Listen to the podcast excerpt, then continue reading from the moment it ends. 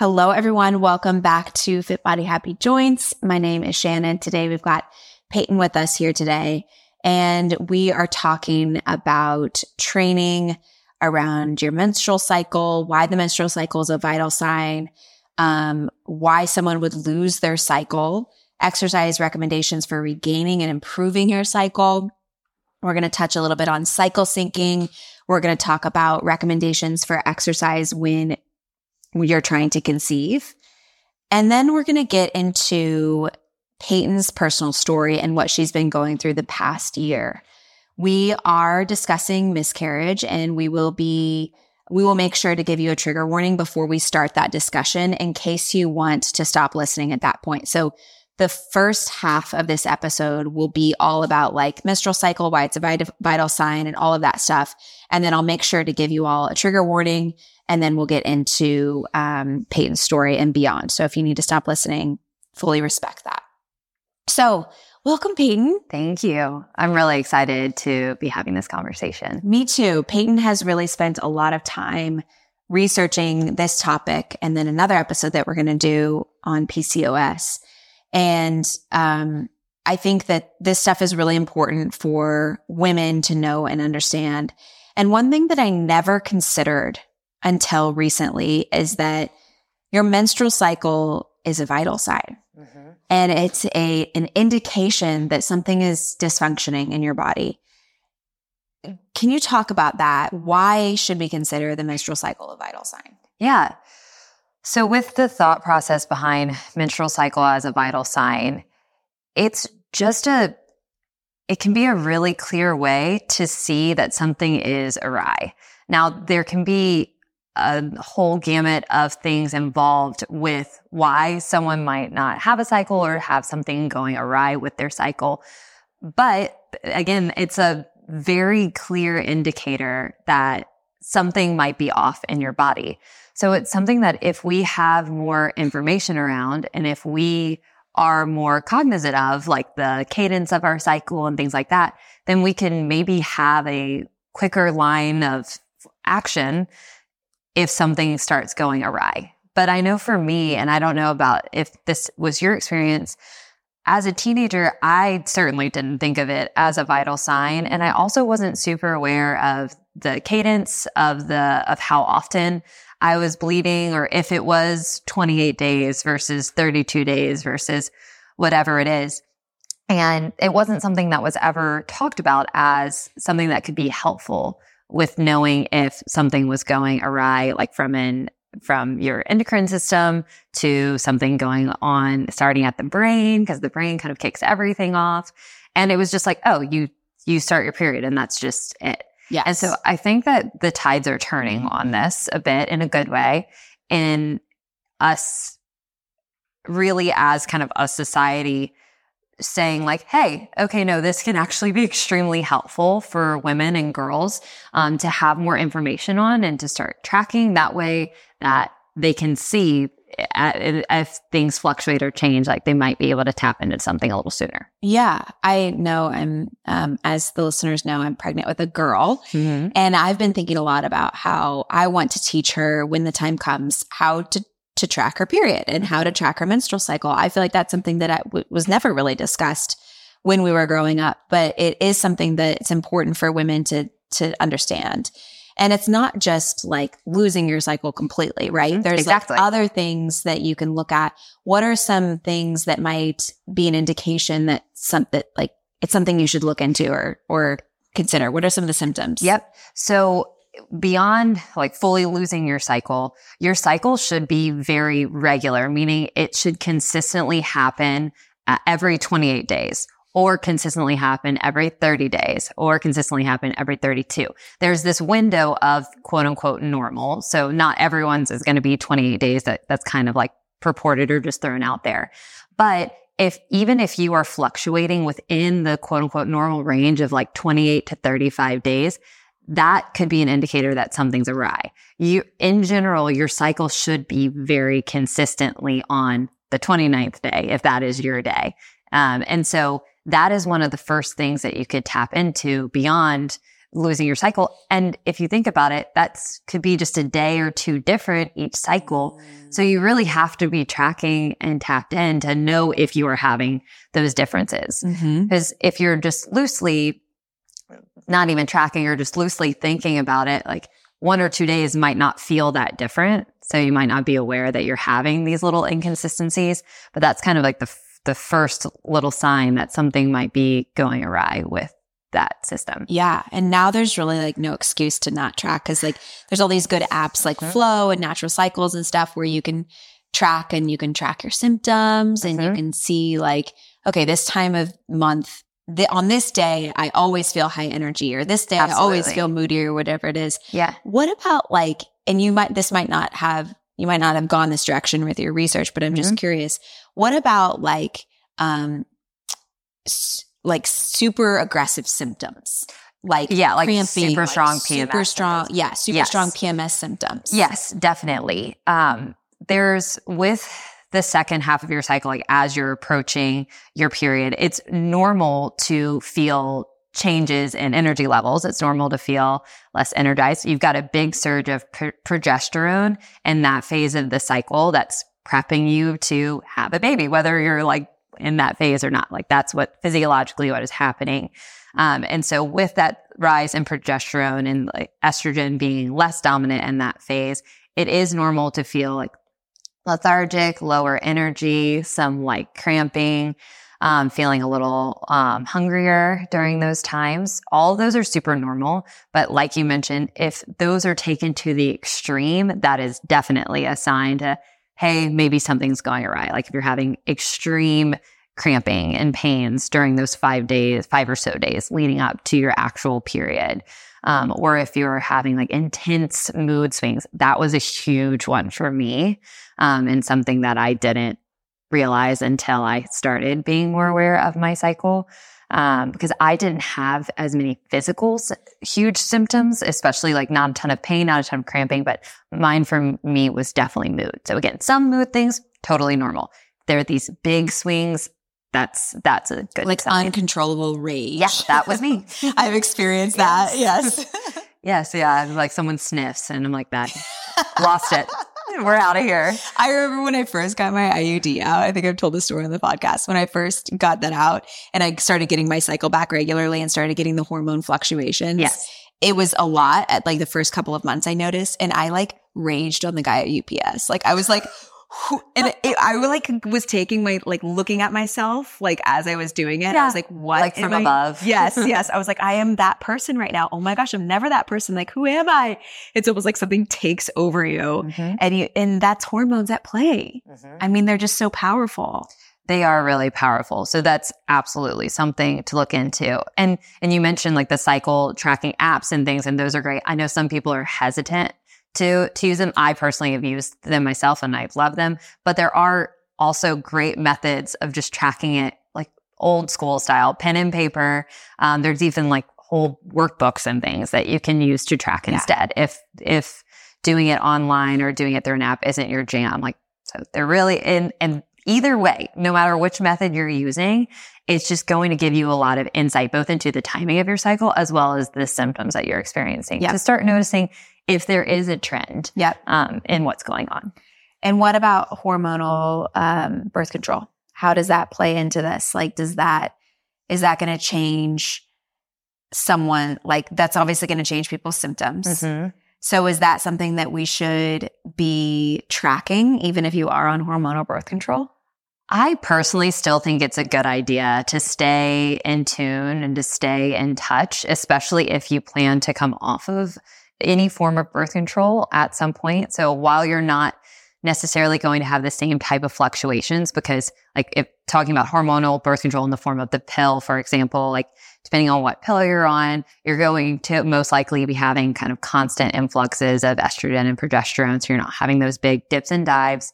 Um, so it won't necessarily be the quote unquote same um, as if you were tracking with without it. However, you're most of the time, if you are like using the the pill packet as prescribed and like taking the sugar pills, for example, at the end, um, you'll still have a bleed and you'll still be able to get in touch with what's going on. So I I just think of more information is power, regardless of if you're using a form of birth control like the pill or an IUD or something. I, I think it's still a good idea. Yes. I did an episode talking about hormonal birth control and cycle syncing. We'll leave that in the show notes. I can't it's number remember. 122.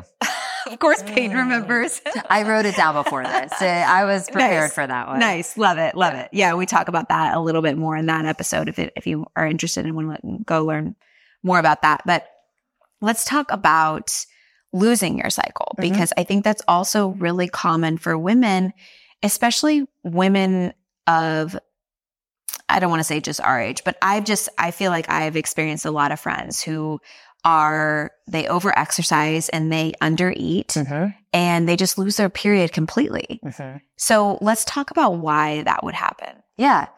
So the hypothesis or the idea behind this is that, and, and one of the conditions or states that you can be in is called functional hypothalamic amenorrhea. Amenorrhea meaning no blood. You've lost your flow, lost that cycle. And overexercise and undereating is one of the main causes of both primary FHA and secondary. So primary is a delayed starting of your period as uh like as a young female and secondary is you had a normal period and you've lost it later in life. So that's probably more of what you're talking about with your friends. Mm-hmm. And especially for secondary, it's uh, overexercise is one of the number one causes of that.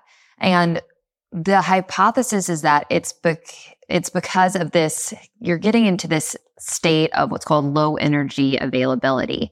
So if you are not providing enough fuel to your system to compensate for the like just the level of outputs that are happening in general from your day to day life, from exercise, things like that, then it makes sense that something that would technically be optional, for lack of a better word, like you're, you're like having a baby would be the first system or one of the first systems that might downregulate in order to have normal systems in play like digestion. Yeah, your body's going to prioritize the you're keeping you alive over your reproductive system. Exactly. Exactly. But it's like while fertility is not vital to us being alive, if we've lost that cycle, that is a huge signal that things are awry with your system as a whole.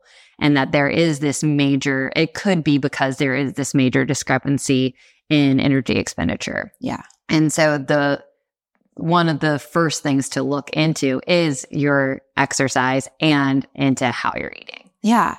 Which I think a lot of people are like, well, you know, I, I, I can lose my period. I don't care. Right. But what are the long term effects of that? Because it, and maybe we don't know, like maybe it's a big question mark, but it's like, I think just saying like seeing your menstrual cycle as a vital sign and seeing that there might be downstream effects to your health later on mm-hmm. is important because that's just the first thing to go right. in the chain of dominoes. Right, exactly. So with with what is happening to have a cycle, it starts at your brain. Your brain sends signal to the pituitary gland. That sends signals down to the ovary. So it's like your whole system is involved.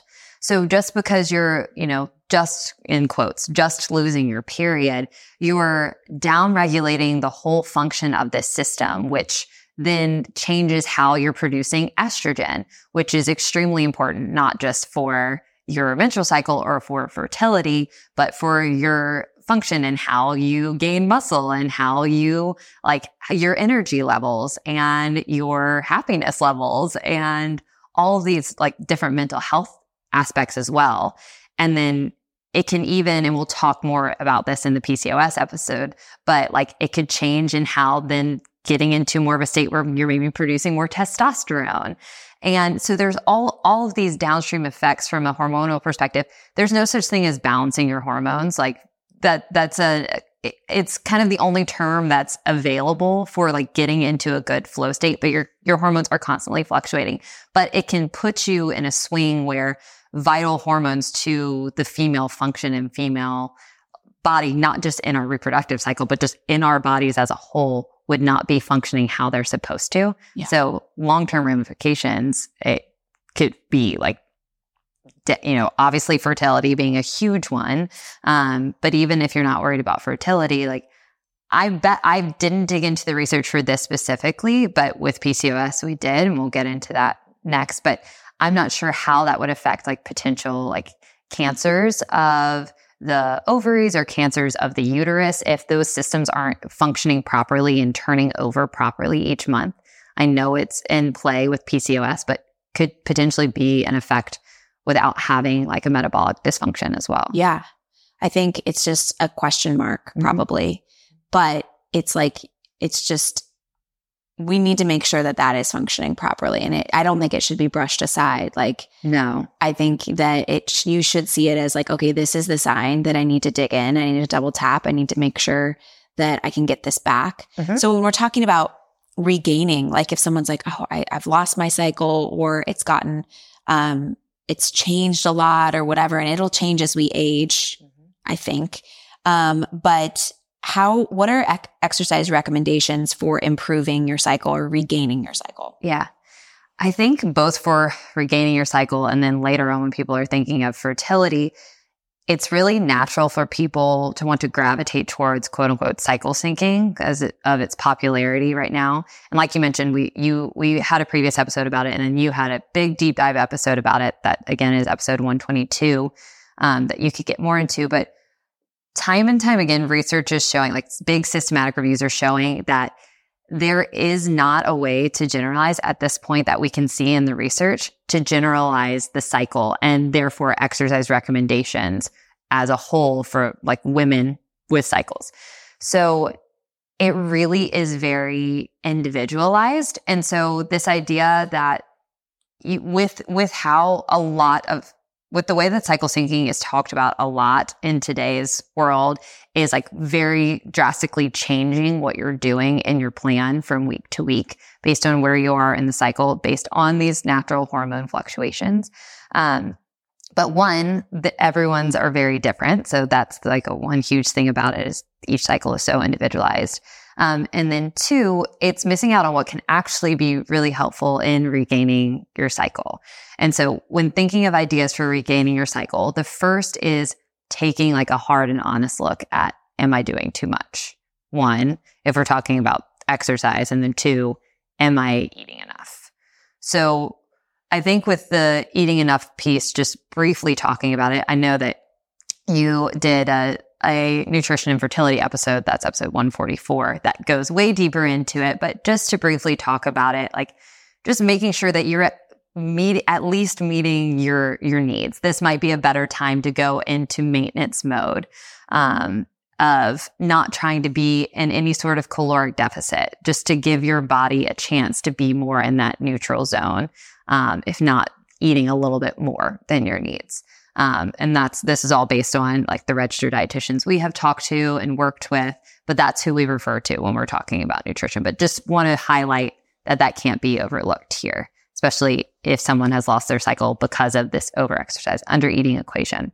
And then on the exercise front, really taking an honest look with what you're doing in your exercise. So research shows that those who are engaging with vigorous exercise, that's a usually most most of the studies show like 77 to 95% of heart rate max is considered vigorous so high amounts of vigorous exercise or these long sustained cardio exercise like runners tend to have this a higher incidence of this amenorrhea this loss of their period so seeing if looking at your routine, seeing if like, hey, does it fit more in that category? Am I tending towards more vigorous aerobic activities or vigorous cardio activities? Um, and can I dial back on that and instead bring in more strength training? Yeah. So that's going to be, it's really going to be more about dialing back than anything with Yeah. regaining your cycle, most likely if it's because of this. Again, there's a whole whole host of things that could be causing you to lose your cycle. But if it's because of this, that's a great place to start is dial it way, way back. Yeah. Should we give some people like some frameworks for what that could actually look like? Like, what would be a workout that they would maybe be in that 77 to 97% heart rate max? And then what could they swap to to be more beneficial for this? Well, that would be more like HIIT style training. Um, so high intensity training where you're having intervals of really getting your heart rate up into that 77 to 95%. Like think you can only say one to two words, usually comes with a lot of sweating. Um, and so instead, swapping it out for really intentional strength training is what we would recommend. Um, and having the cornerstone of your routine being a strength training routine in this phase of trying to regain your cycle can be really beneficial. And like, and I mean, really focusing on not it being you know weights but you're really doing HIIT where you're yeah know, jumping up and down with the weights you're doing adding in burpees you're adding in like really dialing back the cardio piece of the exercise and focusing in on targeted lifts. Um, so I would say focusing on strength training, um, not not super long bouts of strength training, even going more like in thinking in Evlo world, like more into the four or five time a week track, where you're just doing a 35 minute class a day for your strength training classes. So you're not you're not spending, you know, a ton of time there. Um, and then if you're not doing Evlo and just trying to think of something on your own, focusing on more of those targeted lifts, more like a bicep curl instead of a more complex lift or compound move where you're getting more of that systemic exhaustion or systemic failure. Cause if you're in this state, your body is in a state where it's, it's not going to be as tolerant of stressors. And exercise is a stressor, as we know, and that's not necessarily a bad thing. But if we're in a state where we're trying to dial things back, let's focus in on intentionally building muscle and not just overwhelming and exhausting our system as a whole. Yeah. I think like less of the like bicep curl to burpee. Mm-hmm. And then people think that, oh, I'll, I'll just lift weights and I'll just do stuff like that. Right. And it's like, like you said, that that is really mainly just going to be cardio. Mm-hmm. Um, which again, maybe there's a time and place, mm-hmm. but when it comes to female reproductive health and improving it, doing those simple lifts that we do in Evlo.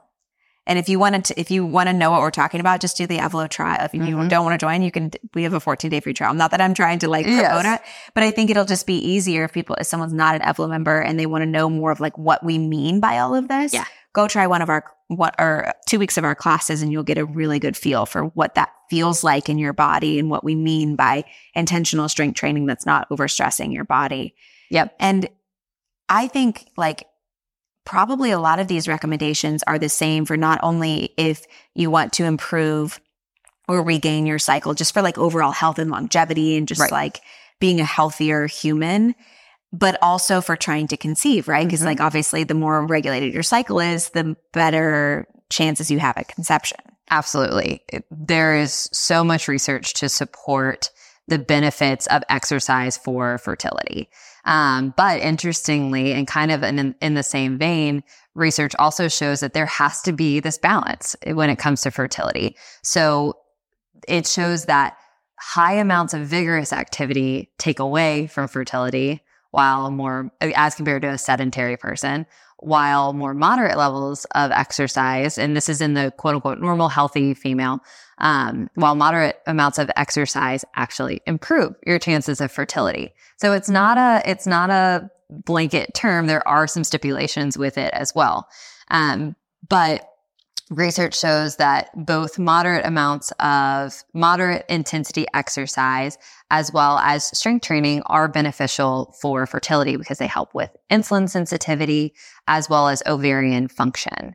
So utilizing exercise in a way, again, to f- prioritize and focus on building muscle and not on trying to burn as much as you can in the exercise itself will actually also be extremely beneficial for fertility because you're getting your body in this like highly functioning, really healthy metabolic state um, that would then lend itself to holding on and carrying a carrying a baby. Yeah. Um, yeah. So, and for in my opinion, too, with keeping that research in mind, I think that having your strength training as your cornerstone, then adding in, you know, the, the recommended 150 minutes of moderate to light intensity cardio if that's feeling good, like walks and all.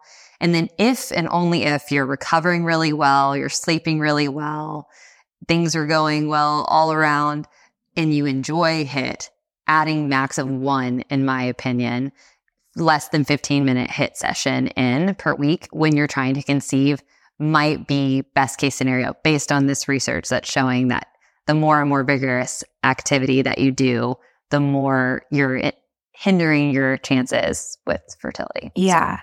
And what's interesting is we have a lot of anecdotal like experience with this because we have had quite a few members tell us like I lost my period, I was able to regain it back with switching to this style of training. Mm-hmm. Um, or I've been trying to conceive and I was struggling and I was able to conceive with by switching this to this type of training. Now, this isn't to say like that is a uh, that is a surefire or way. like a scientific. Yeah, this isn't right. a scientific claim, right? About, Every, yeah. yeah, not a scientific claim at all. But we do have some some story, a lot, lots of stories to pull on from women who have had experience with this, which I de- I do think that that matters. I also um, have we were trying to conceive for about six months mm-hmm. and I was doing the five time per week Evlo track with cardio. So that's five strength tra- training classes and um, a HIIT one HIIT session every week um, alongside my walking routine. And I decided after about five or so months of trying, I was like, let me, t- let me just take out the hit and see what happens. And the next month we got pregnant. Yeah. So whether or not it was me removing the HIIT, I don't know. Right. I don't have the evidence to, to say, yes, this is what it, what it did. But if you're struggling to conceive or if you're struggling to improve your period, um, it might be something to try. Like there's really no harm in trying it. You can always add it back later. I plan to add it back later. Yeah. Um, but I do think that it could be a good tool for for women to think about dialing it back and just removing, even if they're like, like I was only doing one mm-hmm. per week. And I do think that taking that out, my body, I noticed an immediate difference in how I, remember I felt. You, I remember you saying how much better you felt. Like before yeah. finding out that you conceived that next month, you were like, I just feel mentally sharper. Yeah. I feel like I'm sleeping better, even better than I was before. Like those are all yeah. great signs to look at too of like, hmm, maybe I'm, maybe I'm de- doing a little bit too much. Where can right. I, where can I tweak? Cause it's always with with any of these scenarios, it's always going to be a science experiment with yourself, like yeah. how we always say, because everyone's bodies function really differently. Everyone, everyone's bodies tolerate exercise very differently. We can look at this research and these systematic reviews and give all of, all of this advice, but ultimately there are still going to be, need to be little tweaks for your own your own system and and how things are feeling for you. So, yes. Using this as a guideline and kind of as a starting point for okay, let me start with this um, and then maybe I dial it even further back. Maybe like maybe I do 3 days a week instead of 4 days a week or whatever it is for yes. strength training. So, being not being afraid to play around with it as well is really important. I agree. Totally agree. And what if someone is hearing this and they're like, well, maybe I should just take out exercise altogether. Mm-hmm do what it, what tend from the research what tends to be better? Is it just dialing back and going to moderate intensity exercise or is it removing exercise altogether? So when comparing vigorous to sedentary that's what they were showing is like sedentary in that scenario does have a higher chance of fertility than the than the vigorous exercise group. Wow. Um, but when comparing vigorous uh, when comparing sedentary to moderate, it's like very clear moderate is like okay. a clear winner. So I I think based on all the different research because there's even more than that. That's even just one systematic review, but there's there's tons and tons of research to show that exercise is very beneficial for both just overall health, obviously as females, but especially for fertility because of its effect on your ovarian function and on your system as a whole. Also, when thinking of fertility specifically and thinking beyond that, like let's say you get pregnant, um, we know based on tons and tons of research there as well that exercising while pregnant is extremely beneficial for both the mom and the baby. And so other this other cohort of research shows that your levels of activity prior to exercise can directly affect your level of activity during pregnancy. So if you're having a regular routine and you're utilizing exercise prior to conception to improve your fertility, improve your overall health, you're more likely to stay active while you're pregnant, which is extremely beneficial too. So it's like a, the snowball effect in a positive way. Yeah, I think it's if someone's listening and they aren't interested in fertility right now, but might be later down the line, it's this is like, okay, this it's never too soon to start this. Mm-hmm. And Absolutely. start improving your body so that when you do get ready to um, try to conceive, your body is primed and ready. Mm-hmm. And you can have probably a lot easier pregnancy too. Yes, absolutely. Love this. Let's switch gears. And this is where I'm going to provide a trigger warning for those of you who do not um, feel comfortable listening to a topic about pregnancy loss. So I'll give a little pause. And if you'd like to pause the episode um, and come back next week, totally understand. But I want to go into Payton's story a little bit. Payton, will you kind of tell us what you've been going through this past year? Yeah. So earlier this year, you and I did a podcast. I did not write that number down, uh, all about my, my journey thus far with getting diagnosed with Hashimoto's, which is an autoimmune disorder that affects the thyroid. And what had led me down that path was, and a symptom that we didn't talk about earlier, but I've had spotting during my luteal phase for over two years now. So having like anywhere between seven to 10 days of spotting before I have a full on bleed of a period. And I didn't realize its regularity until I started tracking. So that's another reason why I'm a huge advocate advocate for tracking um, because I was able to tell my first provider, hey, this is happening cyclically. Like th- this feels like it has to be ho- hormonally driven because this is happening cyclically. It's not random. I'm not just spotting whenever. And so that's what prompted me down the rabbit hole of seeking out different medical providers and getting more and more testing done. And so I got that diagnosis in February of this year, which led me to have to change the way I was eating. So with Hashimoto specifically, gluten tends to be a really big trigger. Um, it's a Hashimoto's is a very inflammatory disorder. And so I removed I removed gluten from my diet and started on um, different supplements and medication for the thyroid disorder and kind of got that rocking and rolling. All in the background of this, um, my husband and I started trying to conceive last December. So two Decembers ago now, December 2022. Um, so I got that diagnosis and really got things dialed in from a nutrition perspective, from my supplement routine and medicine routine and all that, and had labs redrawn for my thyroid specifically this summer. And I think that's right when we talked and was like, things are looking great for my thyroid because they were, they were and are. So thyroid really started functioning well. And I was, I was really hopeful. Now my spotting throughout all of that didn't change much. I had a couple months where I had a little bit less, so that was hopeful, but then it came back. And, but all the while, we were still trying to conceive just normally. And in August of last year, I got pregnant and it was really exciting. It, it was kind of wild because I had, I had spotted that month as well during that luteal phase before I found out I was pregnant. And during that phase, I said, and in my head, I had said, if I'm not pregnant by August, like I, am going to reach out to a fertility specialist because of all these different factors that have been going on. So I had made an appointment with a fertility specialist on a Thursday to have the following Tuesday. And then I found out the next day that I was pregnant. And it was this crazy experience. And I was like, okay, well, I guess, I guess I'm all fine. I guess everything's good. And when I found out, uh, for the listeners, Shannon and I were would have been exactly six weeks apart. So yeah, uh, it was a little bit of panic, but but excitement ultimately. We were like, oh my gosh, we're gonna be pregnant at the we're same like, time. Of course we would. Of so, course. But so we, you know, once that shock kind of wore off, we were like, this is exciting. This is what what we wanted. I had my quick little fertility appointment the next Tuesday, and she's like, "You're great. You did it. Go ahead." And I was like, okay, sounds good. So then two weeks later, uh, and during this, during the first few, first two weeks of my pregnancy, the only two weeks, I was still spotting a little bit, um, kind of my normal spotting, and spotting can be really normal at the beginning of pregnancy. And, but then one day the spotting turned to full on bleeding.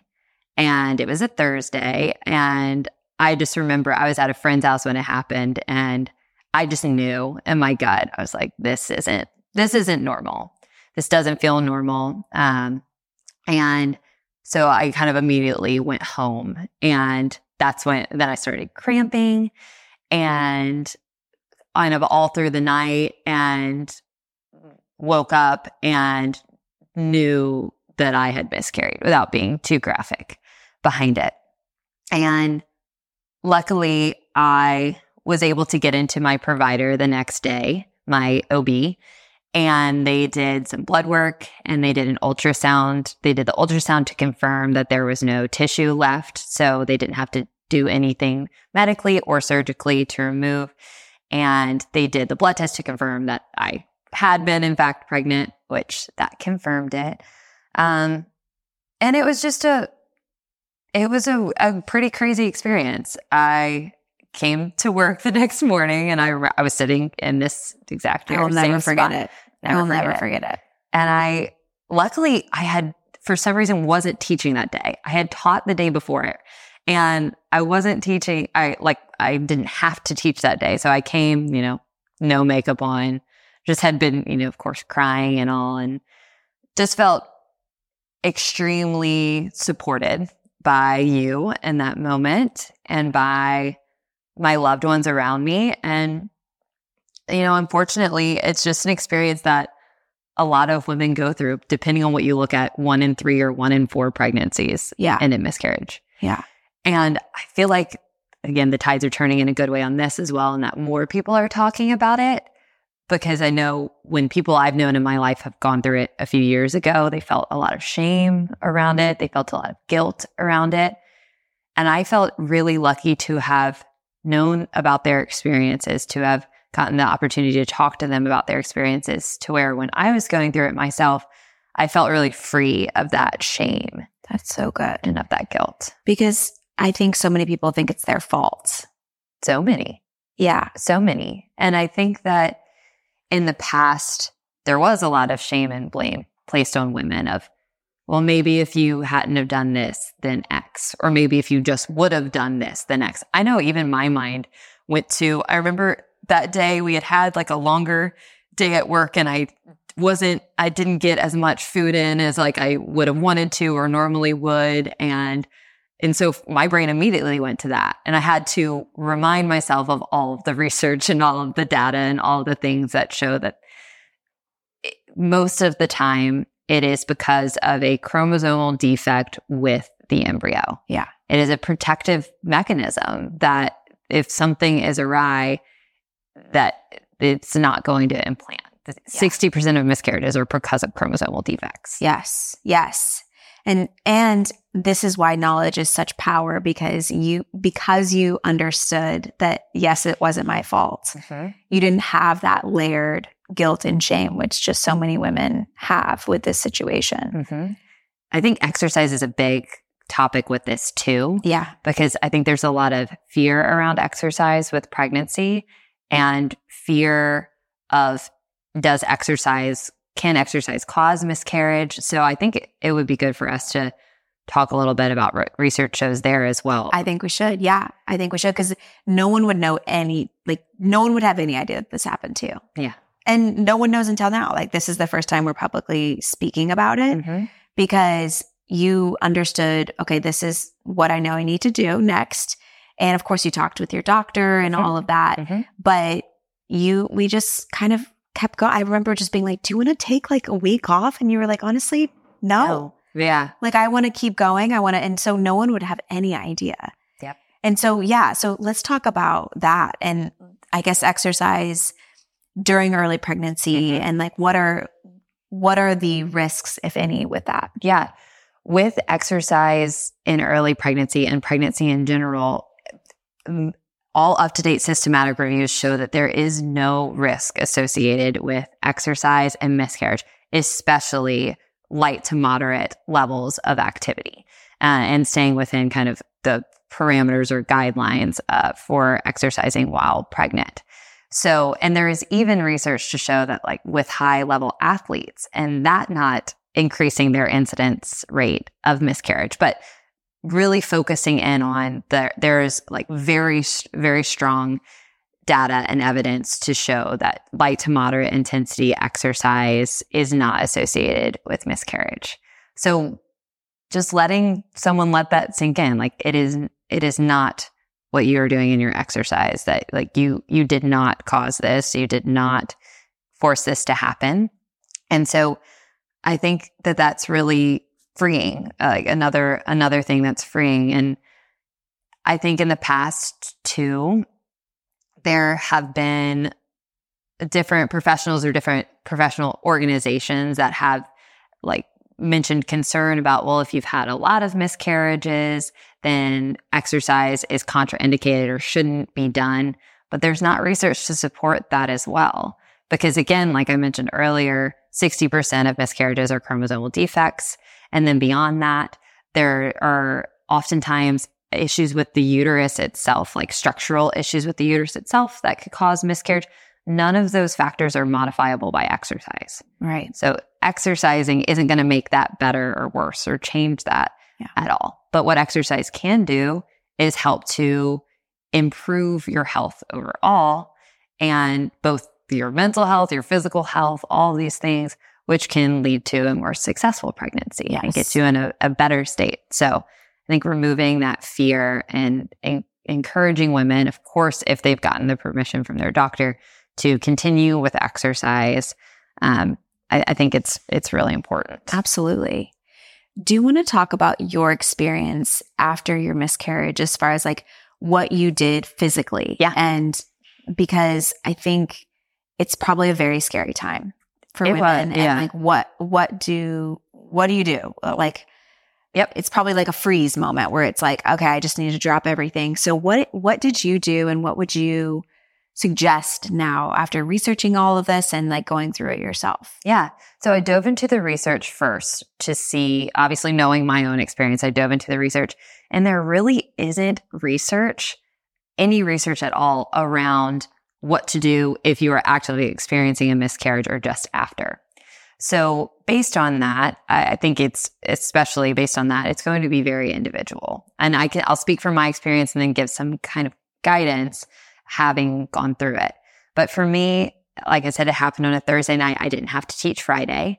And so then I had my, you know, my two usual active recovery days, quote unquote, on, on Saturday, Sunday. And I remember I just, I didn't do anything specific. I maybe did like a walk, um, but I wasn't thinking of physical activity at all. Yeah. I was just kind of thinking of relaxing. I know for me personally, I also bled for over a week after I miscarried. And after you miscarry, most of the time your doctors tell you you can't use a tampon or insert anything or like a, a menstrual cup or anything for risk of infection. So you have to wear a pad, which I'm not, I don't usually wear pads. So that on top of it was just uncomfortable and kind of honestly just a constant reminder of what was happening and what was going on.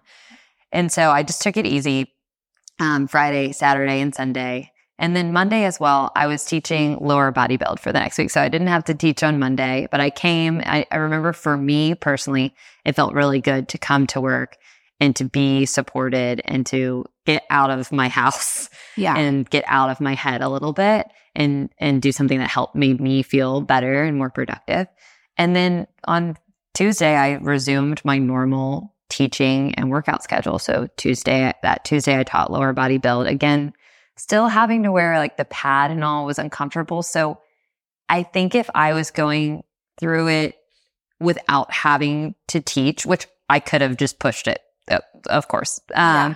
Yeah. But I think for me, teaching felt really good and gave me, it gives me such a sense of purpose and it made me feel really good physically. Yeah. But maybe if you are going through it at home, maybe that's doing a a lifting exercise or a lifting class isn't what you're feeling like Yeah. you're craving. Like, I don't know if my body was innately craving that per se. I think it was good for me, but I, if I was at home, maybe I would have chosen something like the ease in week Yeah. to do instead, where it's just like really gentle, Yeah. using my muscles, kind of incorporating the more meditative elements in the beginning and end of class, kind of using it as a bit of a routine without feeling um, too overwhelmed, I think would be a really good option for people.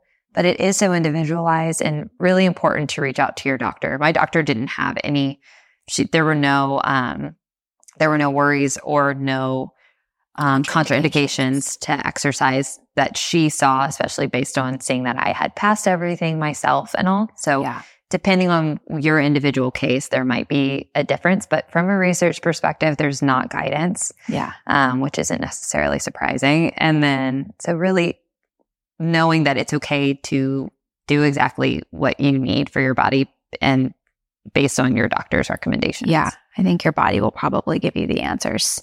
Her bodies are so smart. They they truly are. Yeah. I think that first off, thank you for sharing all of this so publicly. I know that it is such a vulnerable thing for you. Watching you go through this, because I was kind of there every step of the way Mhm. as this was happening. And watching you go through this, I've just been so impressed and blown away by your level of maturity with it. Um, you had the emotional um, strength to let yourself feel the way you wanted to feel and the way you needed to feel without pushing it aside while still continuing to move forward. And it was the most impressive thing I've ever seen. Like, and just the fact that you feel comfortable enough to come share this with other women, I think is extremely powerful because it can feel very isolating.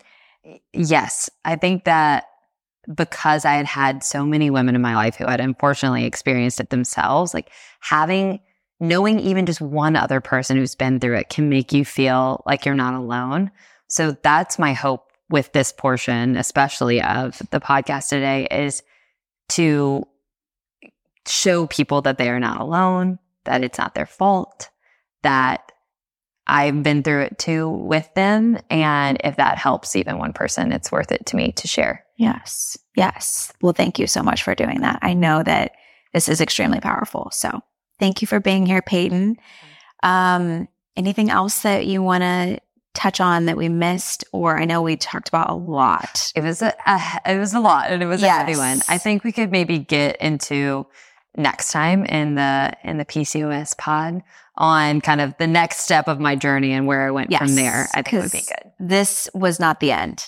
Nope. This was not the end. Mhm. And I just want to say that Payton was going through all of this while we were also launching a brand new platform, an app, and working really hard. And it was, and she just, I was very, very, very impressed with you the entire time. Like it was just, like I said, I just, you're one of the most impressive people I know. So Well, right back at you because you were actively pregnant through all of it. So, you know, we each were going That's- through our own stuff. That's there. right. That's right. That's right. Well, thank you again for doing this. Thank you, listeners, for listening. And we will see you all next week. Same time, same place. Bye for now.